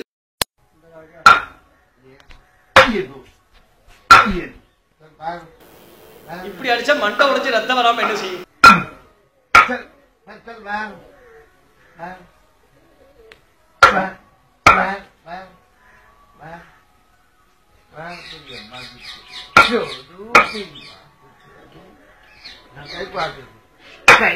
அதுல ஒருத்தருக்கு வழி தாங்க துடிச்சு ஓடுறாரு பாருங்க. அவர் அடியில் இப்போ இதெல்லாம் மகான் அவுளியா அடிக்கிறது. அவுளியா அவுடி அடியது அதெல்லாம் சாதாரணமா உனக்கு கிடைச்சிருமா எல்லாருக்கும் கிடைக்குமா இந்த பாக்கியம்? இப்படி மக்களை மடையர்களாக மாற்றுவதற்கு தான் இவங்க தர்காவை வச்சு வியாபாரம் பண்றாங்க. இந்த தர்காவில் போய் நம்ம மக்கள் பேட்டி எடுத்தாங்க. இந்த கோரிப்பாளையம் தர்காவில். அப்போ இங்கே நடந்த பல அற்புதங்கள் ஏதாவது ஒன்று சொல்லுங்க. நீங்கள் நிறைய அற்புதங்களை பார்த்துருப்பீங்களே. அவங்ககிட்ட கதை கப்சா தான் நிறைய கதை கதை சொல்லுங்கன்னா அவங்களுக்கு அது பஞ்சமா அது ஏதாவது ஒரு அற்புதங்களை சொல்லுங்கன்னா அதுக்கு ஒரு கதை சொல்கிறாங்க நிறைய அற்புதம். அதெல்லாம் சொல்ல முடியாது. நம்ம தர்காவில் மகானவர்களுடைய பறக்கத்தால் நடந்த நிகழ்வுகள்லாம் ஏராளம் இருக்கிறது. அதில் ஒரு நிகழ்வு என்னென்னா ஒரு ஒரு கல்யாணத்துக்கு ஒரு கும்பல் வந்தாங்க. வேனில் வந்தாங்க. ரெண்டு வேனில் வந்தாங்க. திரும்பி பார்த்தா ரெண்டு வேனும் நின்றுச்சு அது எங்கே நின்றுச்சு ஏன் நின்றுச்சுன்னு அவர் சொல்கிறாரு நீங்கள் எத்தனை வருஷமா அங்கே இருக்கிறீங்க? இங்கே பதினஞ்சு வருஷத்துக்கு மேலே பதினஞ்சு வருஷம் வாழ்நாளில் எந்த அற்புதங்கள் வந்து உங்களை வந்து அதிகமாக ஒரு பெரிய அளவில் இவ்வளோ பெரிய அற்புதத்தை வந்து நம்ம அவுளியா பண்ணியிருக்கிறாங்க அப்படின்னு சொல்லி எந்த அற்புதத்தை நீங்கள் உணர்றீங்க? இங்கே நிறையா நடந்திருக்கு. வர்றாங்க வர்றவங்க எல்லாம் ஓதி பார்த்து பாவாடத்தில் வந்து உள்ளே நுழைஞ்சோன்னே அவங்க நல்லாயிரும். அங்கேருந்து வெளியே வரமாட்டேன்னுவாங்க பேய் பிடிச்சவங்க. இந்த படி ஏறணும்னா கட்டுப்பட்டு உள்ளே வந்துடுவாங்க அந்த உள்ளே ஓதி வந்து கயிறு போடுவாங்க தண்ணி ஊதி அடிப்பாங்க சரியாயிரும். அவங்க ஒரு ரொம்ப இதனா நாற்பத்தொரு நாள் இருக்க சொல்லுவோம் ஒருத்தன் வந்தோடனே சரியாயிரும். பதினோரு நாள் இப்படி இருக்க சொல்லி நல்லா போயிடும் பரமக்குடியிலேருந்து கல்யாணத்துக்காண்டி வந்துட்டு திண்டுக்கல்ல கல்யாணம். அவங்க வரும்போது அந்த பொண்ணுக்கு ஏற்கனவே பேய் பிடிச்சிருக்கு போல அவங்க கோயிலெல்லாம் வந்துருச்சு இது பண்ணி இப்போ பூசாரிச்சு சரி பண்ணிட்டான். அது வர்ற வழியில் இங்கே வந்து தேவர்சில்கிட்ட வந்தோன்னே அந்த வேன் நின்றுச்சு ரெண்டு வேனும் நின்று வண்டி அதாவே நின்றுச்சு. அந்தோடனே இந்த பொண்ணை ரொம்ப ஆட முடியும். அவங்க வந்து எல்லா பேரும் நின்று அழுதுட்டு இருந்தானா தச்சையில் இங்கேருந்து போனவங்க யாரோ ஒருத்தவங்க இந்த பள்ளியாசல் கூப்பிட்டு போகணுன்னு சொன்னோன்னா கூப்பிட்டு வந்தாங்க அவங்க வரல மணி பன்னெண்டரை மணி. கதவை பூட்டி இருந்துச்சு. இந்த மாதிரி வந்துடும்னா அப்படி திறந்து விட்டோம். திறந்து உள்ளே உட்காந்து நாங்கள் ஓதி விட்டு தண்ணி தான் குடித்தோம். ஒரு ஒரு மணி நேரம் கழிச்சு அந்த பொண்ணு அதாவே எந்திரிச்சிருச்சு. எந்திரிச்சு நான் எங்கே இருக்கேன்? இங்கே எப்படி வந்தேன்? என்ன கேட்டுச்சு. அப்புறம் கூட இருந்தவங்களாம் என்னன்னா காலைல பாங்க சொன்னா கூப்பிட்டு போங்கன்னாங்க. அதுமாதிரி அவன் போயிட்டு அது கல்யாணம் தாலி கட்டி ஒரு ஒரு மணி நேரத்தில் நேராக இங்கே வந்துட்டு தான் மற்ற இதுக்கு போனாங்க. ஊர் ஊருக்கு. அவங்க வந்துட்டு தான் இருக்கும் பரமக்குடியிலேருந்து ஒரு வேன் வந்துச்சான் கல்யாணத்துக்கு போகிறாங்களாம் திடீர்னு பார்த்தா ரெண்டு பேரும் ஸ்டக் ஆகி நிற்குது அது கும்பல் அந்த பொ- அந்த பொண்ணுக்கு வந்து பேய் பிடிச்சிருச்சு அப்போ அங்கே உள்ளவங்களாம் சொன்னாங்க நீங்கள் கூட்டு போங்க நம்ம ஜிஹெச் இதுதான். நமக்கு அது ஜிஹெச் கிடையாது. நம்ம சுல்தான் அவுலியா தான் ஜிஹெச் நம்ம ஷம்சுத்தின் அவுலியா அவர் தான் பெரிய டாக்டரு ஜிஹெச்சில் இல்லாத டாக்டர்லாம் அங்கே தான் இருக்கிறாங்க. அங்கே பார்க்காத கேஸுகள் அங்கே தான் இருக்குது. நேராக நீங்கள் இங்கே போங்கன்னாங்களாம். அவங்க வந்தாங்களாம். வந்து பார்த்தா அப்படியே பேய் பேயெல்லாம் ஆட்டம்லாம் போட்டாங்களாம். அங்கே தண்ணியை கொடுத்து அது திருநீரை பூசி எல்லாம் பிரமத கலாச்சாரம். அதை செஞ்சு நாங்கள் சரி பண்ணி அனுப்பிவிட்டோம். ரொம்ப நல்லா இருக்கிறாங்க. இப்படி இது மாதிரி நிறைய அற்புதங்கள் நடந்திருக்குது. இது அற்புதமாக இது? பேய் பிசாசுங்கிறதெல்லாம் ஒரு வகை மனப்பிறழ்வு. அது ஒரு மன பாதிப்பினுடைய அடையாளம். அல்லது பலர் ஏமாற்றுகிறார்கள் நடிக்கிறார்கள். அப்படி நடிக்கக்கூடியவர்கள் யாரு? உண்மையில் நோய்வாய்ப்பட்டவர்கள் யார் என்பதையெல்லாம் கண்டறிவதை விட்டுவிட்டு அதுக்குரிய சிகிச்சையை பார்க்காம அவங்களெல்லாம் அங்கே வந்து தர்காவுக்கு வந்து அவங்களுக்கெல்லாம் நிவாரணம் கிடைத்து விட்டது. அவளியா நிவாரணம் கொடுத்துட்டாரு. அதுலேருந்து அவளியா காப்பாற்றிட்டாரு இப்படி இஷ்டத்துக்கு இவர்கள் செய்கிறார்கள். இவர்கள் செய்யக்கூடிய அனாச்சாரங்கள் மார்க்கத்தில் இல்லாத நபியல் நாயகம் கற்றுத்தராத நபியல் நாயகம் அவர்கள் இஸ்லாமிய மார்க்கத்தின் பெயரால் புதிது புதிதாக நுழைக்கப்படக்கூடிய அனாச்சாரங்களை நரகில் நுழைக்கக்கூடிய காரியம் என்று சொன்னார்களே அதன் ஆபத்தை அறியாமல் அதனுடைய விளைவை பற்றி புரியாமல் இப்படி அனாச்சாரங்களை செய்கிறாங்க. இந்த அனாச்சாரங்கள் இன்றைக்கு நாம எவைகளெல்லாம் அனாச்சாரங்கள் என்று சொல்லிக் கொண்டிருக்கிறோமோ இதை நம்ம சொன்ன என்ன செய்றாங்க? இவங்களாம் வகாபிகள் நஜாத்காரங்க நீங்கள் எங்கள் மேலே எங்கள் அவுளியா மேலே உள்ள காழ்ப்புணர்வில் சொல்கிறீங்க எங்கள் மேலே உள்ள வெறுப்புணர்வில் சொல்கிறீங்க அப்படின்னு சொல்கிறீங்க உங்களில் உள்ள ஆளுங்களே சொல்லத்தானே செய்கிறாங்க கேட்குறீங்களா நீங்கள் நம்ம அபுத்தலாயிலே சொல்லியிருக்கிறார். இந்த தர்காவின் பெயரால் நடை நடைபெறக்கூடிய அனாச்சாரங்களில் பலவற்றை அவங்களாம் தர்காவை ஆதரிக்கிறவங்க. அவங்களே மனம் வெதும்பி இதெல்லாம் அனாச்சாரம் இதெல்லாம் இஸ்லாத்தில் இல்லைன்னு புலம்பக்கூடிய அளவுக்கு நீங்கள் செய்யக்கூடிய அனாச்சாரங்கள் அமைந்திருக்கிறதே. சில பேர் உருசுங்க பேரில் சினிமா கச்சேரி நாடகங்கள் கூட்டு கும்மாளங்கள் மேலத்தாளங்கள் ஒயிலாட்டம் மயிலாட்டம் இந்த கிராமங்கள்லாம் பார்த்தோம் இப்போ குறைஞ்சிருச்சு அல்லாவுதால அதே போல் சில பேர் கபருக்கு முன்னால் போய் சஜிதா செய்வாங்க. தப்புங்க. சில பேர் தவாப் செய்வாங்க. அதுவும் மார்க்கத்தில் இல்லை. சுன்னை ஜமாத்துன்னு பேர் வச்சுக்கிட்டு சில பேர் செய்கிறாங்க உங்களுக்கு நான் நினைவூட்டுறேன். சுன்னை ஜமாத்து ஷியா கிடையாது. ஆனால் அவங்க செஞ்சுட்டு இருக்கிறாங்க. பஞ்சா தீமிதித்தல் இன்னைக்கு இருக்குது சென்னையில். நடந்துக்கிட்டு இருக்க. நான் பார்த்தேன். சுன்னை பேரில். நம்ம போய் என்னங்க இதுக்கு நமக்கு என்னங்க சம்பந்தம் அப்படின்னு கேட்டால் அவர் சொல்கிறாரு என்ன இவர் சுனிஞ்ச மாத்தா இல்லையா? நம்மளை. ஏன்னா நம்ம வந்து இது தீ மிதிக்கக்கூடாதுன்னு சொல்லிட்டுருந்தோமா அதனால இவர் சுனிஞ்ச மாத்தா இல்லையா? தீ கூடாங்கிறாரு பஞ்சாடுக்க கூடாங்கிறாரு. ஏன்னா தீ மிதிக்கிறது. உருசுங்கிற பேரில் நடக்கிற காரியங்களை தான் பட்டியல் போடுறாரு. தீ மிதிக்கிறாங்க. ஆட்டம் பாட்டம் ஒயிலாட்டம் மயிலாட்டம் இசை க இன்னிசை கச்சேரிகள் இதெல்லாம் மார்க்கத்திலே இல்லைன்னு அவங்களே புலம்புற அளவுக்கு. இது சில நேரங்களில் சொல்லுவாங்க பல நேரங்களில் என்ன? மாற்றி பேசுவாங்க. அவங்க மாற்றி பேசக்கூடிய ஆட்கள் தானே. அப்போ தர்காவில் நடைபெறக்கூடிய இந்த அனாச்சாரங்கள் நீங்கள் மகான் என்று ஒருவரை பட்டம் கொடுத்து அவர் பேரில் இந்த அனாச்சாரங்களை செய்றீங்க. அவங்க காப்பாற்றுவாங்கன்னு நினைக்கிறீங்க. நல்லா புரிஞ்சுக்கங்க. நம்ம மறுமை வாழ்க்கைக்கு நாம தான் பாதுபடணும் நாம தான் உழைக்கணும். நம்மளை யாரும் மறுமையில் காப்பாற்றியால் நம்முடைய வழிபாடுகள் தான் அல்லாஹ்விடத்துல காப்பாற்றும். நபியல் நாயும் சல்லா அலிஸ்லாம் அவர்கள் அவங்கள விட சிறந்த இறைநேசர் உண்டா அந்த நபியல் நாயகம் அவர்கள் மக்களுக்கு சொன்னார்கள் யா பனி அப்த முனாஃப் அப்த முனாஃப் மக்களே இஸ்தரு அன்புசக்கும் இனம்தான் நீங்கள் உங்க அல்லாஹ்விடத்தில் உங்க காரியத்தை நீங்க பார்த்துக் கொள்ளுங்க நான் உங்களை காப்பாற்ற முடியாது. ஒவ்வொரு சமூகத்தையும் ஒவ்வொரு கூட்டத்தாரையும் அழைத்து அழைத்து நபியல் நாயகம் சொன்னார்கள். இறுதியாக தனது மகள் பாத்திமாவை அழைத்தார்கள். யா பாத்திமத்த பின் த முஹம்மது முஹம்மதின் மகள் பாத்திமாவே சலீமா ஷீத்தமினான் அம்வால் இந்த உலகத்தில் உனக்கு எது தேவை என்றாலும் இடத்தில் கேட்டு பெற்றுக்கொள். கேளு எனக்கு முடிஞ்சதை தரேன் உலகத்தில் உமக்கு எது வேண்டுமோ அதை என்னிடத்தில் கேள். மறுமை நாளில் அல்லாஹ்விடமிருந்து உன்னை என்னால் காப்பாற்ற இயலாது என்று நபிகள் நாயகம் சல்லா அலிஸ்லம் சொன்னாங்க. யாரிடத்தில்? தான் பெற்றெடுத்த தன்னுடைய மிகுந்த நேசத்திற்குரிய ஃபாத்திமா அவங்களை பற்றி நபியல் நாயம் அவர்கள் சொன்னார் இப்போ ஃபாத்திமா ரலியல்லாஹு அன்ஹா அவர்களையே நபியல் நாயம் அவர்கள் தெளிவாக நீ எனது மகள்தான் உலகத்தில் உன்னுடைய தேவை எதுவென்றாலும் இடத்தில் கேட்டுக்கொள் மறுமை நான் உன்னை காப்பாற்ற முடியாது என்று சொன்னார்களே.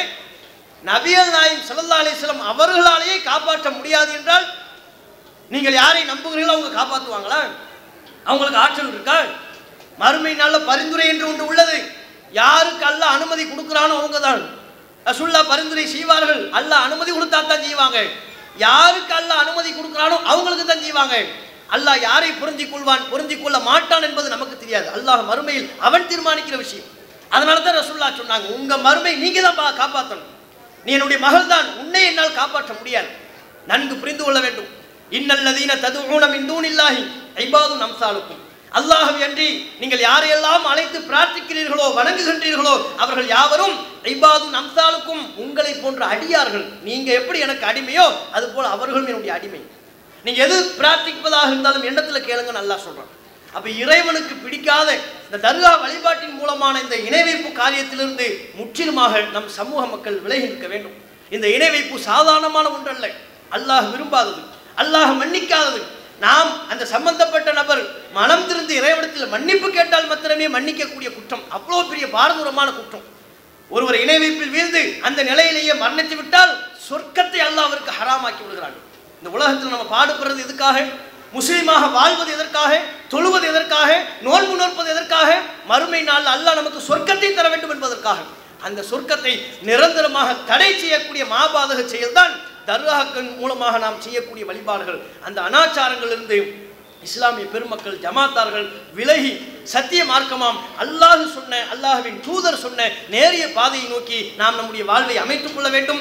அப்படிப்பட்ட நன்மக்களாக அல்லாஹ் ரப்புல் ஆலமீன் நம் அனைவரையும் ஆக்கி அருள் புரிவானாக என்று கேட்டு என்னுடைய உரையை நிறைவு செய்து கொள்கிறேன். வாஹுர் தாவானா அல்ஹம்துலில்லாஹி ரப்பில் ஆலமீன். அஸ்ஸலாமு அலைக்கும் வரஹ்மத்துல்லாஹி